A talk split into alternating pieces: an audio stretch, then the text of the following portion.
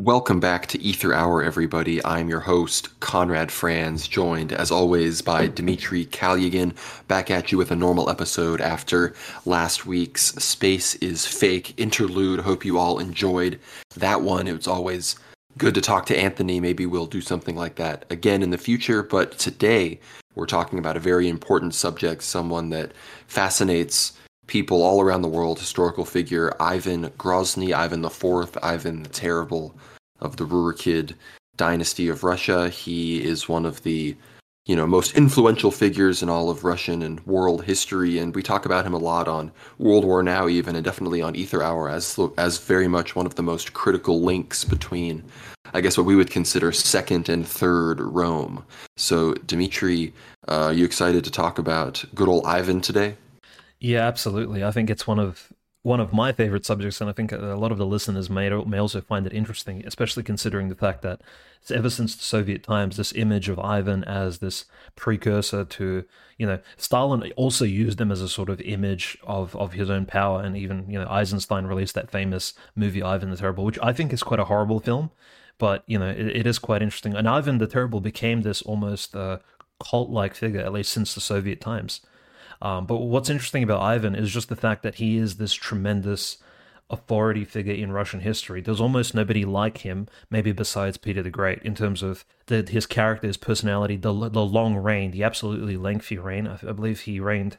Don't want to get this wrong, but uh, a total of 50, 50 to 51 years, which is unprecedented for for a male. And mind you, he did reign from the age of three, so his dad died when he was quite young. His dad, Basil III, um, uh, also, uh, was didn't call himself Tsar. So the important thing about Ivan the Ivan the Terrible, Ivan the Fourth, is the fact that he was the first Russian ruler in history to call himself Tsar when he and he was crowned officially um, anointed at the Dormition Cathedral in Moscow. So that's the primary cathedral you see today in the Kremlin of Moscow, and essentially it is the most important church you could say in the entire world, besides the Holy Sepulchre in Jerusalem, just simply because that is where the um, the catacombs, the of Third Rome, the new monarchs. It is the new Agia Sophia. That is where the anointing of the of the Russian emperors took place as well, all the way down to Saint Nicholas II.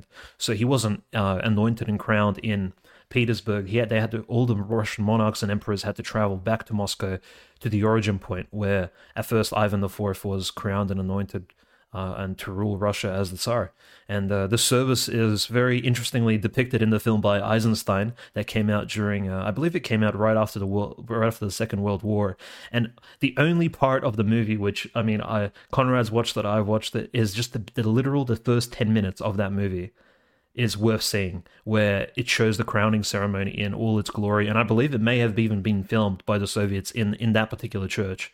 And even the deacon in the ceremony when all the the big proclamations he's making with super deep voice. That guy playing the deacon in the movie was actually an ex deacon before he became an atheist and defrocked himself and became a Soviet. But so they even got a former deacon to play the deacon in the movie. But that crowning ceremony is really based, and I've, i even like how they portrayed young 16, 17 year old Ivan because he was he began reigning at at three years of age, but his crowning occurred when he reached, um, so to speak, manhood in medieval Russia. That was considered, you know, uh, Renaissance Russia, that was considered you know, the age where someone became a man around 16, 17. Usually that's when uh, young men would also be married off. And Ivan as well married his first wife around that age as well, shortly after the ceremony. And his first wife was actually, her name was Anastasia Romanov, and she was from this noble family called the Romanovs, which eventually, as you all know, would become the next reigning dynasty after a series of very interesting and bizarre events in Russian history, and tragic events as well. So Ivan in general, he's a very Shakespearean, tragic character, and uh, there are a lot of different opinions about him. Like, let's just say, uh, I know uh, during the Russian Empire, there wasn't one singular opinion about him. He wasn't uplifted as a certain hero. Um, he wasn't uh, put down as a tyrant. Although some people, especially Western historians, and as Conrad's mentioned, like all these articles say you Google Ivan the Terrible in, in, in Google, and even it even sounds bad. Like terrible literally is uh, synonymous with bad or awful, right, in the English language. But in Russian, his name is Grozny, which means more like intimidating or strict. That's essentially the connotation there, or maybe terrifying would be correct. And it doesn't carry in itself that sort of negative connotation. If anything, it's taken straight out of the Bible. And no one during his life called him Ivan the Terrible. They called him uh, this is from historical accounts, they called him Grozny Tsar, which means like, you know, the intimidating Tsar. Essentially, yeah, they called him Grozny Tsar. And where did he receive that title? He received it from his grandfather, Ivan III, who also super big figure in Russian history. But uh, Ivan III was famously, for those of you that know, Ivan III was the, was the reigning prince of Moscow when Constantinople fell to the Turks. And so you have to keep in mind this is Ivan IV, Ivan the Terrible, is reigning almost 100 years after the fall of Constantinople and after his grandfather essentially became the next or big Orthodox figure, the next big Orthodox monarch. And Ivan the Terrible, at three years old, he becomes essentially the the ruler of the Orthodox world as a layman. So you can imagine the pressure on his shoulders from this young age of three to realize, or at least you know maybe when he turns six or whatever, and he's he's being tutored to the throne and he's being prepared to reign, and he's told that look, you're the next Byzantine Roman Empire emperor, you're the next, uh, you're the katechon, you're the autocrat of the Orthodox world here. And by the way, you also you're also in symphonia of all the Eastern patriarchs who are praying and mentioning you by name because everybody knew about this young young man. And there he is, he's crowned at 16, 17. And I mentioned his physicality because that's also important. People are like, well, how did he look? In the portraits, he looks very old and like he has a, a very interesting physiognomy. He has like a very Greek type of look to him. He almost looks like our fellow colleague Jim Jatras, if anything. like, so if you imagine Jim Jatras, uh, uh, that would that he he look Ivan the Terrible most likely looked like Jim Jatras. And so Jim Jatras in his youth, handsome. That's how Ivan would have looked. Very very handsome man when he was young and very broad shouldered. So he looked like a Giga Chad and also quite tall. I think almost one, uh, I think it was like almost six foot, six foot one, maybe. So he was quite a tall man, broad shouldered, very physically strong.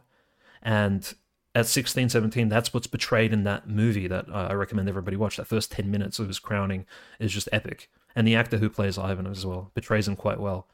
Uh, of course, later you turn off that film because it's complete Soviet degeneracy and it, you know, it's it gets quite blasphemous and sacrilegious. But Ivan, this Orthodox Christian Tsar, is crowned at 16. He marries Anastasia Romanov. Uh, his spiritual father is uh, another saint whose whose name is um, Saint Macarius of Moscow. He's the main bishop, the metropolitan of Moscow at the time, and Moscow is this new, I guess, big city that you know essentially uh, is you know becoming the third Rome. It essentially is the third Rome ever since Ivan's grandfather, and it is the largest Orthodox city in the world that's free from Muslim, um, Muslim, Catholic, Protestant occupation. And so this is kind of where the story originates. But I think, like you mentioned, Conrad, like there is that, that interesting ancestry as well, right, of Ivan.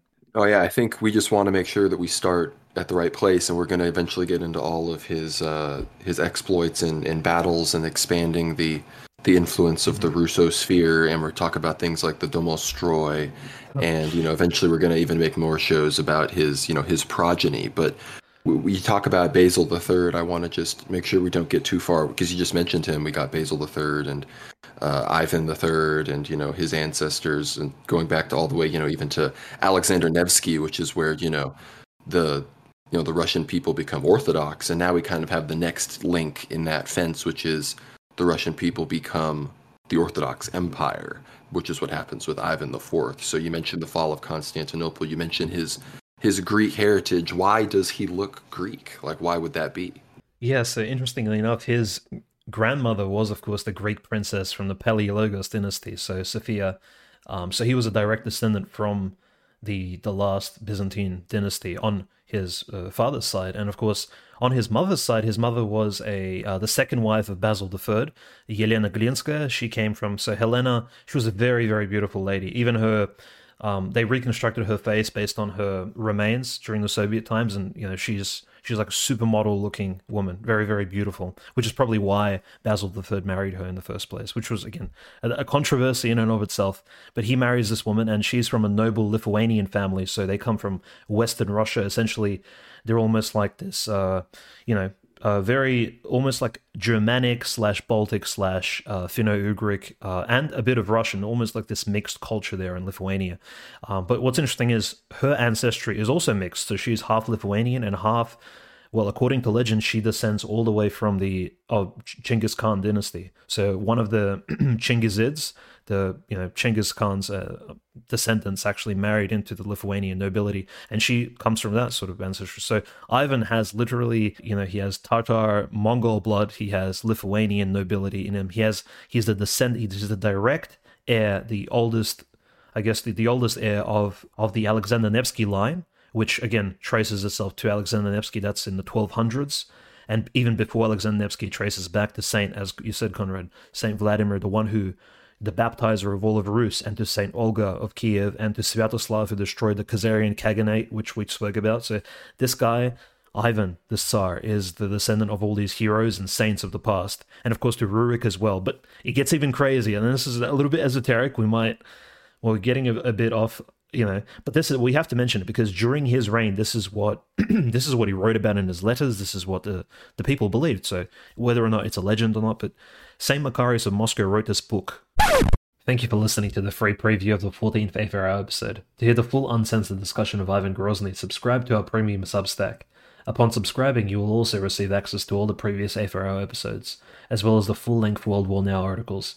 Your support goes a long way. We really appreciate it. God bless. Yeah.